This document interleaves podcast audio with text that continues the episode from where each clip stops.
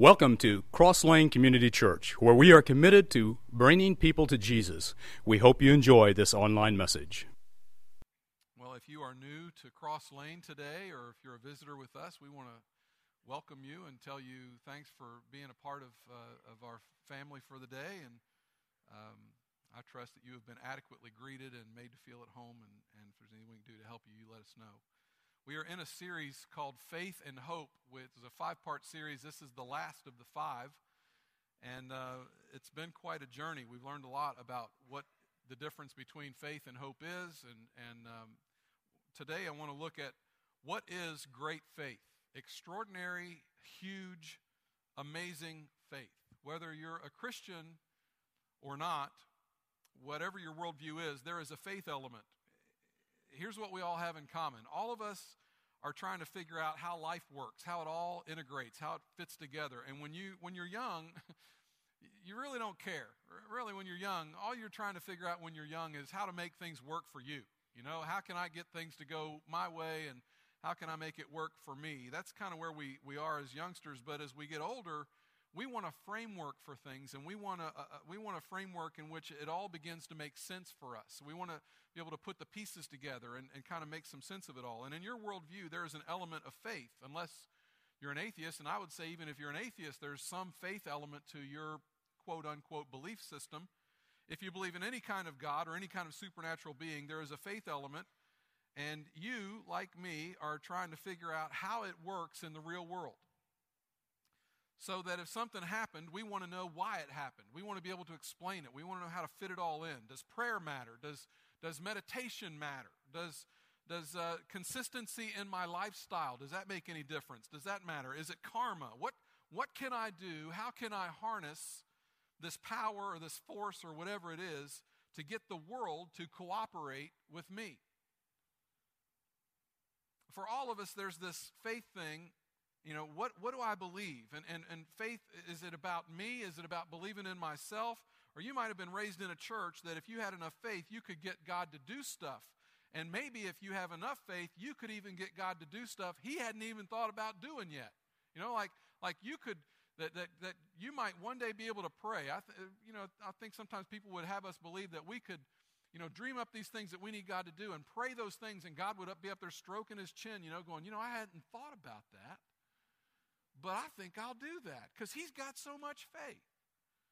And we've all heard these stories of great faith, of healings and of miracles, and, and, and you're thinking, you know, I want to have that kind of faith. I, I, want, I want God to, you know, do for me what he does for them because of their great faith. And so today, as we wrap up this series, I want to talk about what does it look like to have incredible faith. I, I want to look at several verses today pertaining to Jesus and his faith and, and how it was a reality and how it was lived out uh, in, in his context. And then at the end of that, we're going to go look at some of the verses that you hear on uh, you hear television preachers use and you hear quoted in books sometimes. It's the ones that people love to say. It's the happy verses. You know, it's the ones that say, if you believe, you will receive. And, and, and if you just ask, you'll get it. And these are the, the verses, strangely enough, that Christians and non Christians love to go to in an attempt to do something that, that to be real honest, just it bothers me. It probably bothers you if you see it happen. It, it's hard to find a religion or a worldview or any kind of system about how to make the world work that doesn't try to somehow hijack the message of Jesus in the process. And as a Christian, I, I just want to say to the gurus and the thought people and the philosophers and all that hey, can't you make your system stand on its own without having to sprinkle Jesus into it? Um, you know, you want to say just leave Jesus out of it.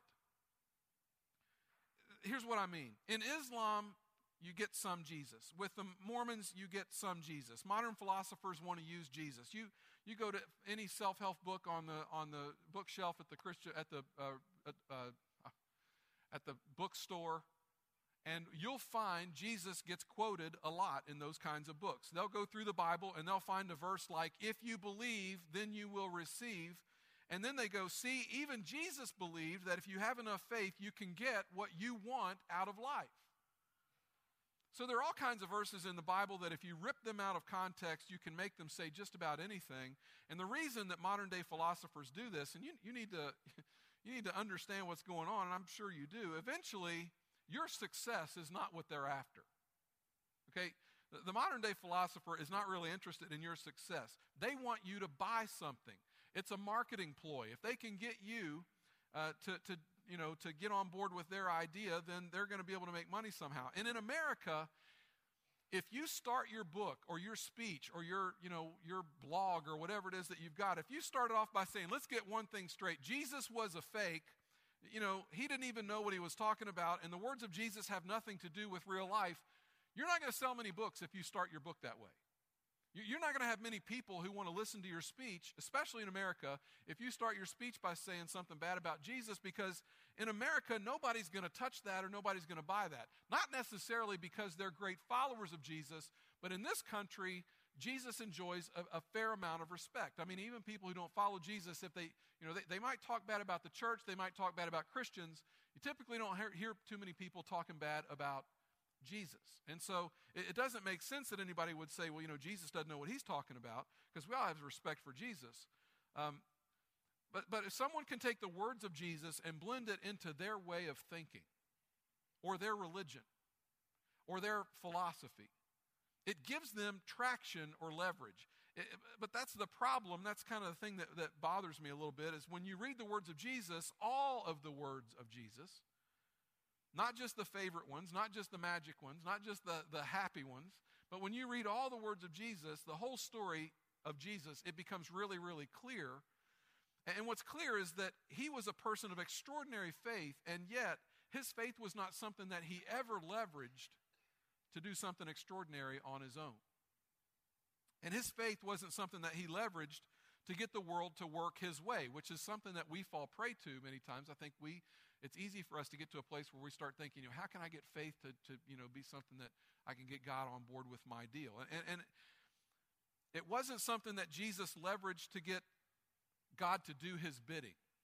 So, this man of extraordinary faith was also a man who was extraordinarily surrendered to his Father. That's what I want us to see today. And as you open the pages of Scripture, something's going to become astoundingly clear to you and to me, and that is great faith equals great surrender.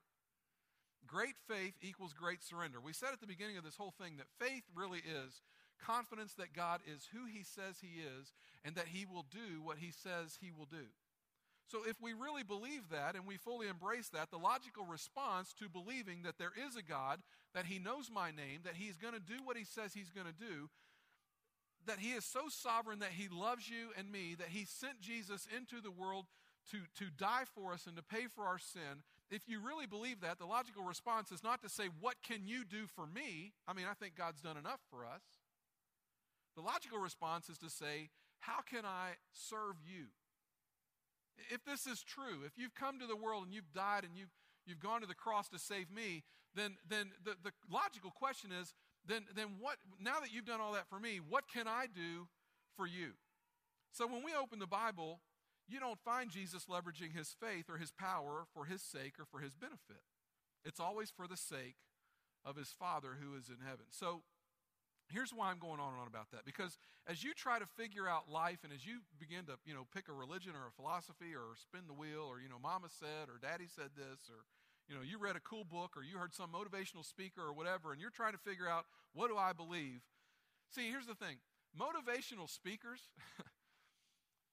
motivational speakers can get you to say, you know, I never thought about it like that before. I mean, motivational speakers good at that.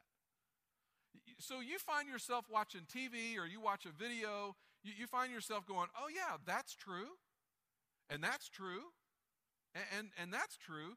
Well, listen, just because that's true and that's true and that's true doesn't necessarily mean that everything else is true. And what a motivational speaker will get you doing is he will begin to get you to nod your head yes to the things that you know are true in order to get you in the habit of nodding your head. So that as he moves down the line to other philosophies that you may or may not buy into, you're prone to go, well, that must be true, when that might not be true at all. And he's just hoping that you will follow the, him into what you really are not all that sure about. It's just marketing. It has really nothing to do with discovering the truth. So, as a culture, as Americans especially, because we are so get it done oriented, because we are so uh, much into positive thinking, and all that's great. But because we are so progress oriented, and we're about wealth, and we're about control, and we're about you know how we want to live our life as if we're in control, even though we a lot of times we aren't in control at all. The bottom line is, a lot of times, because we are products of America, and because we're all about going faster and getting bigger and having more and getting wealthier and more control and all that, we become suckers for these guys that come along and say, here's how to do it better, faster, stronger, longer, more wealthy. You listen to the radio, you listen to television, and you wonder why the ads are on there, don't you? I mean, don't you ever listen to the radio and they're hawking something and you're thinking, you know, if the product that you're selling is as good as you say it is, shouldn't you have retired and been on a beach by now? I listen to XM radio. I listen to uh, a lot of sports talk radio. And I don't know how many thousands of times now. You remember Anthony Robbins? You know who Anthony Robbins is? The guy that used to do the infomercials about all these great philosophies, and he was going to make you this, he had all these business techniques, and he's going to make you a millionaire and all this stuff. And his thing would come on, and he would show how he's met with presidents and princes and kings and all these people, you know, and he's, he's just got all this mojo going, and you're like, yeah, I want to be like Anthony Robbins. I want to hear what he has to say. Obviously, he knows what he's doing. That was 20 years ago, man. Anthony Robbins is still trying to get me to send me his email address so he can send me all these great business principles that will increase my, you know, whatever, my bottom line or whatever. And I'm like, Anthony, dude, isn't it time for you to retire to the beach? I mean, haven't you made enough millions of dollars? Why do you still need my email address and why do you still need my stuff? But we're suckers for this kind of thing. Here's how to do it better. Here's how to do it faster. Here's how to be stronger. Here's how to have more security. And it's going to be amazing. That's always going to be there. That's not ever going away. Here's all I'm saying please leave Jesus out of it. You know, if you're going to have your philosophy and you're going to do your thing, don't try to incorporate Jesus and his way of thinking into whatever deal you've got going to, to sell your product. That's just, that's ignorant. That's, that's somebody who hadn't read the whole story. That's like saying, I know Brett loves going to the doctor because I saw Brett go to the doctor. Well, how do you know he likes going to the doctor? Because I saw him go to the doctor. Follow me the rest of my life, and one of the things you'll pick up on pretty quickly is I don't really like going to the doctor. I don't know anybody that really likes going to the doctor. So you can't take a, you know, that part, you can't rip that part of my narrative out of my life because I went to the doctor one time and assume that I like going to the doctor because one time or two or however, I haven't been much, but, but, but because I've been to the doctor. That's, you, you wouldn't do that. And people do this with Jesus all the time. But what you discover if you read the Gospels, if you want to have Jesus as a part of your life, Jesus had extraordinary faith, but his extraordinary faith led to extraordinary surrender. Now, here's the warning. If you are considering following Jesus this morning, and I, I hope you are, a big part of following Jesus is surrender. Now, that doesn't sound real fun. I mean, we don't like S words like submit and surrender. We, we, we don't like those kind of words. A big part of following Jesus isn't now that God loves me because I love his son, God's going to do what I want God to do. That's not a part of the story. And you think, well, that's such a downer. I mean, that Brett, that's so negative. I mean, don't you have anything more positive than that to say? We're going to talk about that in just a few minutes. But as we finish up this series, here's what I want you to hear faith, biblical faith, confidence that God is who He says He is and that He will do what He says He will do. And we can ask God for anything we want to ask God for, and sometimes He says yes, and sometimes he says no, but he has made a couple of promises, and every time you come to him, you can experience his presence, and he has promised grace and mercy. That's what we've learned in this series. That the promise of God is that whatever you're going through, when you come confidently to God, you can experience his grace and his mercy and his presence.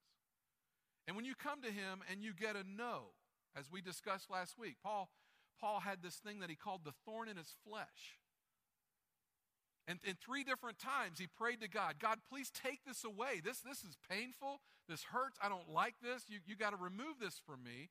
Three different times he prays that prayer. And, and what we discovered is that there was a period in Paul's life where God was silent. He's not speaking to Paul. He's, he's not telling God what Paul wants to, or God's not telling Paul what Paul wants to hear, or, or maybe Paul's not hearing anything at all. And then finally he comes back and says, No.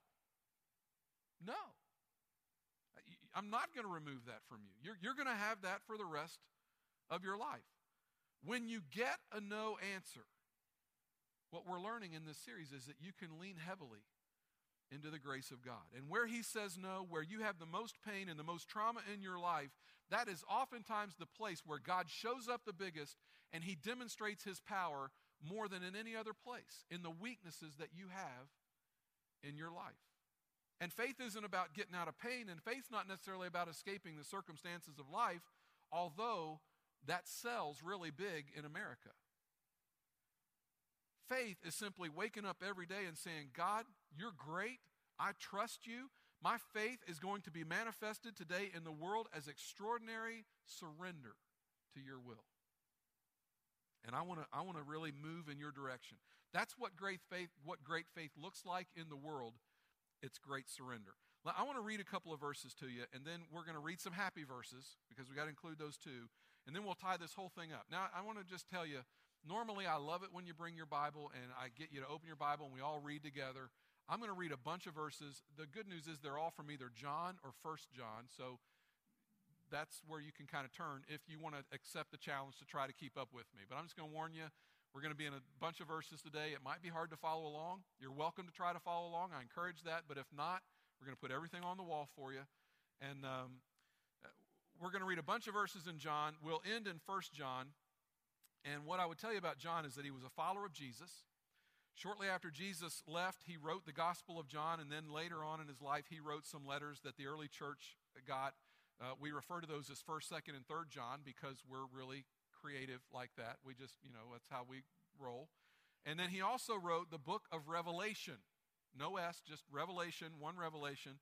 But thankfully, this preacher's not going to get into Revelation today because that's just, that's, you don't want me preaching from Revelation. So, so let's read these verses, and here's all I want you to listen for. There's one central theme in what we're about to look at.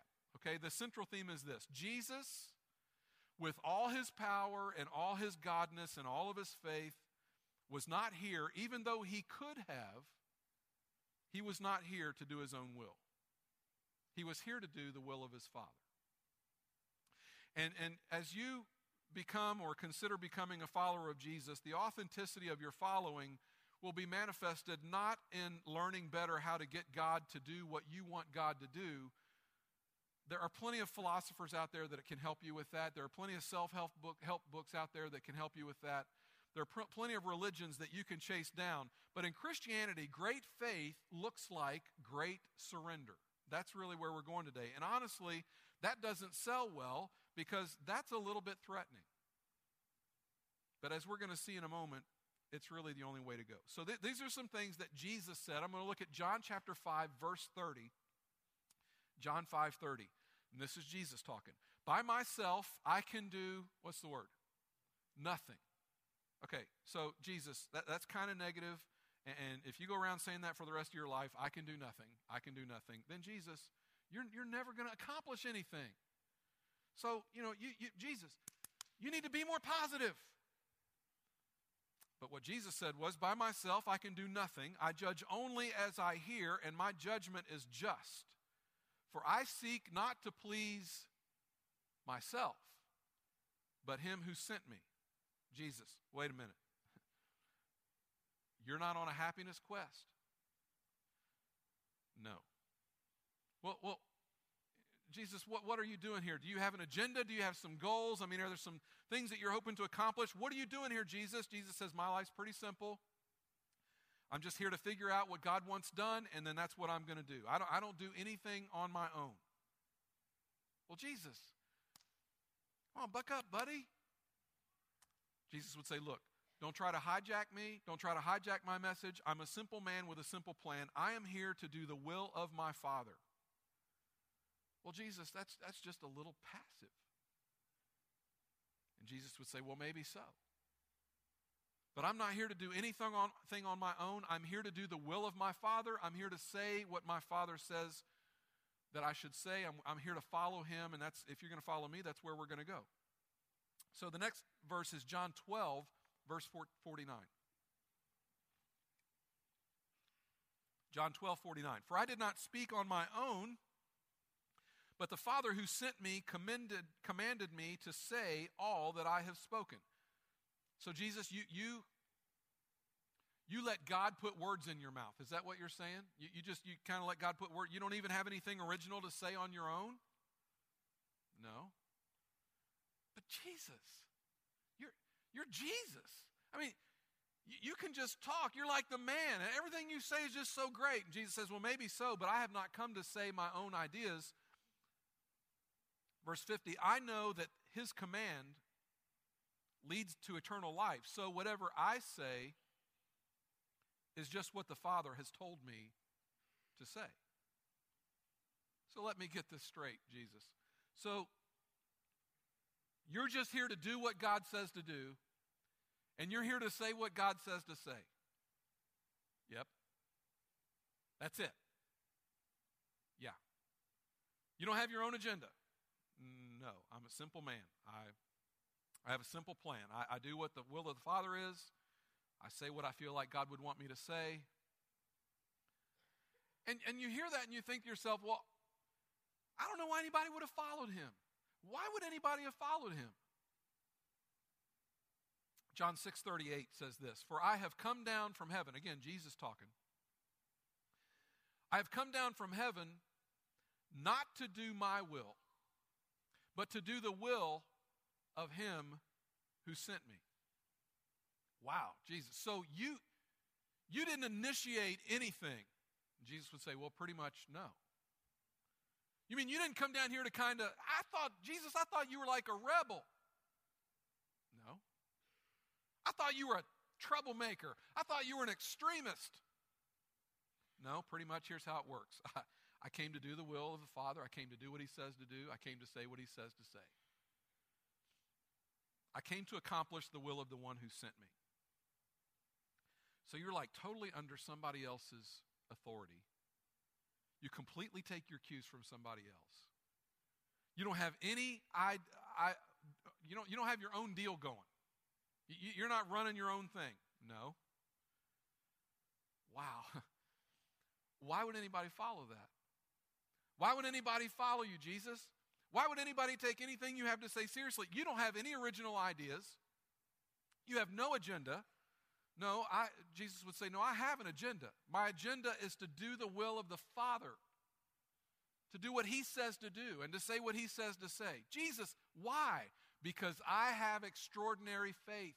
And extraordinary faith has led me to a place of great surrender so that I'm willing to do what he says to do. And if there's a God who can be trusted like that, why would I start up my own agenda? Why would I want to do my own deal? It is the logical response to that kind of faith to surrender. Verse 39. And this is the will of him who sent me, that I shall lose none of all those he has given me, but raise them up at the last day. So, this is about other people, not about you. Verse 40 For my Father's will, here it is again, is that everyone who looks to the Son and believes in him shall have eternal life, and I will raise them up at the last day. So, Jesus, there's like nothing about a car in there for me. There's this is this the, the Father's will skips you entirely, and it, it just kind of skips over you, and it's about other people, so it's it's selfless. Pretty much. Man, I don't want to do that. Why would anybody hijack what you have to say? You're like the most passive person I've ever heard in my life. You only do what God says do, you only say what God says to say, and you only accomplish the will of Him who sent you. You're not doing your own deal. You have no life of your own. And yet, here we are, 2,000 plus years later, talking about Jesus. That's pretty good for passive, I'd say. Because here's what I know 2,000 years from now, nobody's going to care what you're saying, and nobody's going to care what I'm saying. 2,000 years from now, nobody's going to be reading the things that I wrote down. 200 years from now, people aren't going to be caring what you said or what I said or what we wrote down. Heck, 20 months from now, no, nobody's really going to care what we wrote down or what we had to say. See, if we're wrestling with the authenticity of Christianity, here's the question that you have to wrestle to the ground How did this stuff ever get out of the first century? If this is the message, if the message is, I'm just here to do the will of my Father and to say the things that He said to say and to do the things that He said to do, I'm just doing the will of the one that sent me. You ask yourself, how did that message get out of the first century? How did that become, how did that become all this? Because that doesn't really seem plausible. I mean, why would we even write this down? Why would you follow somebody like this? I mean, get me a job, get me something quicker, help me, you know, help me to last longer at work, give me something bigger and better, make me wealthier, get me something that it's going to get me more popular, more money, more something. I'll go with that. I can I can get some leverage around that, but wake up every day and do the will of the Father, the one that says, This is what I want you to do, and this is what I want you to say, and accomplish the Father's agenda? I'm just telling you, if at any point you're going to try and intersect with Jesus' words, you have to know where he's coming from. If at any point you're going to try to leverage the words of Jesus for something that is for you and that's going to make your life richer or fuller or taste better or whatever, if that's really what's going to become about or more successful, you need to understand where he was coming from because for him, it wasn't about him. Because great faith for Jesus resulted in great surrender. John 14, verse 10 The words I say to you, I do not speak on my own authority. Rather, it is the Father living in me who is doing his work. What? Yeah, the Father's living in me and the Father's doing his work. So you're just like a vehicle, you're like a vessel, you're kind of like a pipeline. And, and the Father's will just kind of flows through you to, to, to, to, you know, do accomplish God's will. And Jesus would say, Yeah, pretty much. And that's it? That's it. So here's the question. So why don't I just close right here and say, if you'd like to become a follower of Jesus, raise your hand and become a follower of Jesus, and you'd go, but what about the part where you can get healed? Brett, what about the part where when you follow Jesus, everything goes great and you get more and you and you the car, Brett, where's the car? Well, let me read you a few verses and tell you where that comes from. But as I read these verses, I want you to hear them in context of what Jesus has already said. Jesus said, I didn't come to do my will, I came to do God's will. I didn't come to say what I'm supposed to say, I came to say what God said I'm supposed to say. I didn't come to do my thing, I came to do his thing. Now, with that as the backdrop, I want you to listen to what Jesus said. This is still John 14, this is verse 12. Very truly I tell you, whoever believes in me will do the works I have been doing, and they will do even greater things than these because I am going to the Father. Now, preachers love this verse. I mean, you can preach that verse. Brother, let me get in preacher mode. Mm, ah, you know. And the Lord said you got to rise up. Ah, you know. Brother, look what Jesus said. You have great faith, God's going to do great things for you. That's not what he said. Jesus healed. You could heal. Jesus walked on water. You could walk on water. Jesus raised people from the dead. You could raise people from the dead. That's not what Jesus said. The self esteem thing in me and you rises up, and this American thing, this selfish, I want my way thing rises up in us. And I'm going, if I could just tap into that kind of power, I would become unstoppable. I could get all kinds of things to happen for me. But I'm telling you, if you hung out with Jesus and you heard him say this, that thought of, well, I'm going to leverage all that for me, it wouldn't have even crossed your mind. If you'd watched him every day of his life wake up and say, I'm here to do the will of the Father, I do what he says to do, I say what he says to say, I'm here to accomplish his will, not my will, you would not hear him say something like, Everyone who believes in me will do the works I've been doing, and they will do even greater things than, than these, and think to yourself, well, I'm going to make that work for me. Jesus would say, You wouldn't do that. Because his followers understood when he said that was, look, you're going to do even greater things than me. And all that means is, as you surrender your will to the Father, your Father is going to do greater things through you than he did through me for other people and for the kingdom of God. Not for you. Not so that you can get rich or not so that you can have more or you can be healed or whatever. But there's going to be some things that he did through me, they're not going to be for your benefit. They're going to be for the benefit of other people and for the kingdom. This isn't about you coming up with a list and you saying, okay, God, you promised. You promised. This is about getting on your knees and saying, okay, what's next? What do you want me to do? What do you want me to say? Where do you want me to go? Verse 13 is even juicier. I mean, I get real fired up as a preacher about verse 13. And I will do, and he's talking to his 12 followers, and I will do whatever you ask in my name. Now, you got to love that, right? You got to love, I will do whatever. I guarantee you, we could open Bibles all across America this morning. That word is circled in Bibles all across America this morning. We like that. Whatever. Woo! That's why I came to Jesus. I will do whatever you ask in my name so that the Father may be glorified in the Son.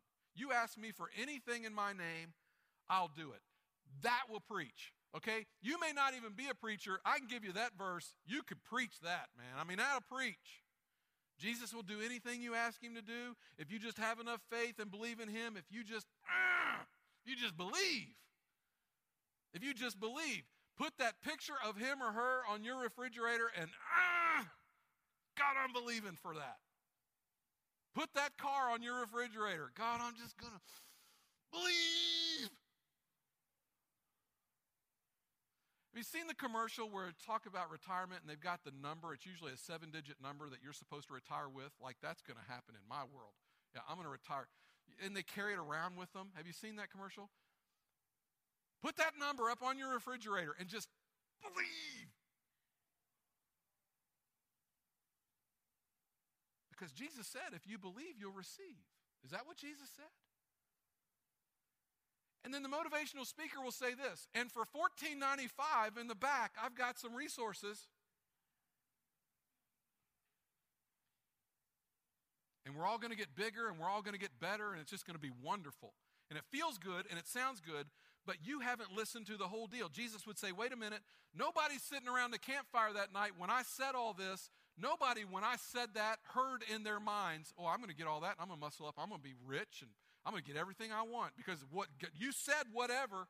Jesus would say, nobody listening to me that night would have gone there. They've watched me and they've watched me every day wake up and yield my will to the Father and say, God, I'm surrendered to you. What you say do, I'm going to do. What you say say, I'm going to say. See, this isn't about initiating or launching some new idea so that God can get involved. This is about us surrendering and us saying, God, what do you want to do in my world, in my community, in my finances? What are you up to? I'm here to do what you want me to do and say what you want me to say. I am a vessel. I am a jar of clay. I am a piece of conduit, a pipeline to do your will. I want your will to flow through me. Then later, this same John would write to a group of Christians and he would say the same thing, only he would say it in a different way. First John chapter 5 says this.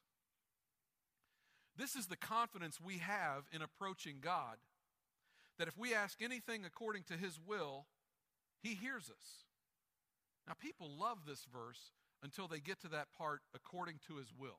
You know, I'm all about this verse. This is the confidence we have in approaching God that if we ask anything, and I'm like, yeah, according to his will, no. How do I get around that part? How can I how can I make that part go away? And you hear people say stuff like, "Well, why would you just pray and ask God to do stuff that God's already going to do?" That doesn't make any sense. I thought prayer was God, I have an idea, and I'd like you to get on board with my idea. I'd like for you to consider it. It might be a really good idea, God. What do you think? I thought that's what prayer was. If we ask anything according to his will, he hears us. And if we know that he hears us, whatever we ask, we know that we have, have what we asked of him. Which basically means, John would say, look, you're to be like the Savior. You're to spend your entire life trying to figure out what it is that God wants you to do and what he wants to say through you. Your whole job is to figure out who God wants loved, who God wants taken care of, what God wants accomplished. The point is, you are to spend your life trying to discern and understand God's plan for you and God's plan for the world and God's plan for the kingdom, and then get in line with what it is that God wants to get done. And then God's going to do what God does and what God wants to do. And when you're in alignment with Him, He will do what He wants to do in the world. And this is the really cool part through you. I'm telling you, if you ever get a taste, if you ever get a glimpse of what it's like for God to do something for the kingdom through you because you yielded yourself to it, that's intoxicating. You won't want anything else. What an honor. What an honor to be yielded to God to where you say, God, what you want, I'm going to, I'm going to do that. What you say, I'm going to say that. Great faith is great surrender. Great faith sounds like this God, what do you want to do in my life? My career, my morality, my sexuality, my finances, this debt. God, I'll do what you want me to do because I have great faith. God, I'm surrendered. I just want to do what you want me to do. See, we don't do that. Do you know why we don't do that? Because we're scared. Listen, it's scary to look at God and say, God, I will do whatever. I, will do whatever. I like it better when I say, God, I got some stuff I need to get done. Chop, chop. And if you just kind of get on it, I need your help. That's not faith. You know what that is? That's backpack God. That's what that is. That's I'm going to pick up my backpack. I've got God in there, and I'm going to put I'm going to carry God around in my backpack. And God, I'm going on this vacation, and I'm just letting you know that I'm going to put you down for the vacation because I don't want you to go on my vacation. Well, I got to fly, so you can fly. So, because I, I, need you for the flight, so I'm going to carry you on the flight. But you need to know when we get to the hotel, I'm putting you in the closet, and you're not going on vacation. And then when I'm ready to fly back, then I need you again. I'm going to put you back. I, then I need you. Now, let's be honest. That's how most Americans, I'm guilty of doing that. Are you guilty of doing that? Backpack God, some like he's a manageable thing. What an insult to God. Listen, if you're not going to live your life like you can trust Him for everything, why do you get frustrated with God when He doesn't come through for you in the one little area that you invited Him into? If you're going to live like there's no God, why do you get upset when God doesn't show up as God? Who do we think we are? And what have we done? And then the ultimate insult is when we come up on some new kind of way of thinking or new, some new philosophy or new religion and we just say, well, we would, we'd like to invite Jesus to be a part of our new way of thinking. It's an insult. Listen, he came as Savior who bled and died, and he didn't even have his own agenda. He just came to do what God said do and to say what God said to say. Now, you may not like that. You may not want to follow that. You may not believe that. But at least have the courtesy then to leave him out of your philosophy or your newfangled religion or this new thing you've got going on. Don't insult him by trying to pick apart the things that he said and say, I'm going to latch on to that, but not this. He never presented himself that way. Imagine living your whole life with backpack God, only to die someday and meet the real thing. And God looks at us and says, hmm, What you got in your backpack? Oh, nothing. Nothing. Jesus said, I'm not even going to leverage my will over the will of the Father. I want to close by saying this. If one day you're traveling along with little backpack God and life is great, and then all of a sudden the windshield of life hits you like the bug. You know what I'm talking about? When that nasty bug is all over your windshield. And life sometimes does that to us, doesn't it? There are times when you're just cruising along and you've got backpack God on and things are great. You got God in a manageable place, and then all of a sudden, boom! And suddenly it's not going your way. Here's the good news broken people still cry out to God, and He answers them. See, here's the thing God hopes that you will come to Him on your own with no provocation, with no bad thing going on in your world. God hopes that you will just come and surrender and say, God, here I am, I'm all yours. But if it takes you cruising along with backpack God and all of a sudden the windshield of life smashes you like a bug and that's what drives you to God, here's what I can tell you. When you come to God, you get these things. You get the presence of God and you get grace and you get mercy because broken people still cry out and God hears them. That is what great faith is about. It's about being surrendered. It's about waking up every day and saying, God, I, you know, th- that you're going to use me. I don't know how you're going to use me, I, but this is what I know. I want to do what you say do. I want to say what you say to say. I, want to be surrendered. And, and just, I want to be the conduit. In light of everything that you've done for me, I'm not God, I'm not asking you for anything. I'm just I just want to I want to I want to uh, affect your kingdom. I want to do something good for you. That's great faith. Surrendered. In a minute, we're going to stand and sing. You're going to have a chance to give your life to Christ. If you've never done that, I want you to know what you're, what you're saying yes to if you would ever consider coming to Jesus. You're putting your will down you're taking His will up. You're putting your agenda down and you're picking His agenda up, and you're saying, God, you know, it's about the world, it's about your kingdom, it's about what you want. And so, show me what that looks like. And it's just waking up every day and saying, in light of what you've done for me, God, I just want to, I want to, I want to glorify you. As, as, as much as it's within my power and, and to do that, I want to glorify you. That's what it is. Christianity's not hard.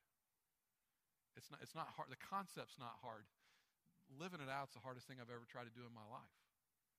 But when you, when you get it and when you nail it and when you, when you experience that kingdom thing, no better place to be. Let's pray and then we'll sing. Father, I give you thanks for just sticking by us when we, we don't offer you a whole lot to stick by for loving us when we are unlovable, for putting up with our mess when we totally don't get what you're trying to say, for trying to hijack your words and make them say things that you never meant for them to say. You didn't mean it the way we take it oftentimes. Father, my prayer this morning is that we would just really be able to genuinely see how Jesus was all about your will and he didn't have his own thing going on, and he didn't do anything that, that benefited him. In fact, everything he did landed him on a cross. And Father, that's who you call us to follow. Lord, it's, it's, there's nothing, that, that does not look easy. In fact, it's incredibly hard. My prayer, Father, is that every day we will be able to wake up trying to figure out how to be surrendered to you. That that is great faith, and that's what we want. And even in that, we need your help. Empower us, Father, to do your will, your way, to say your things to your people. It's in Jesus' name we pray. Amen.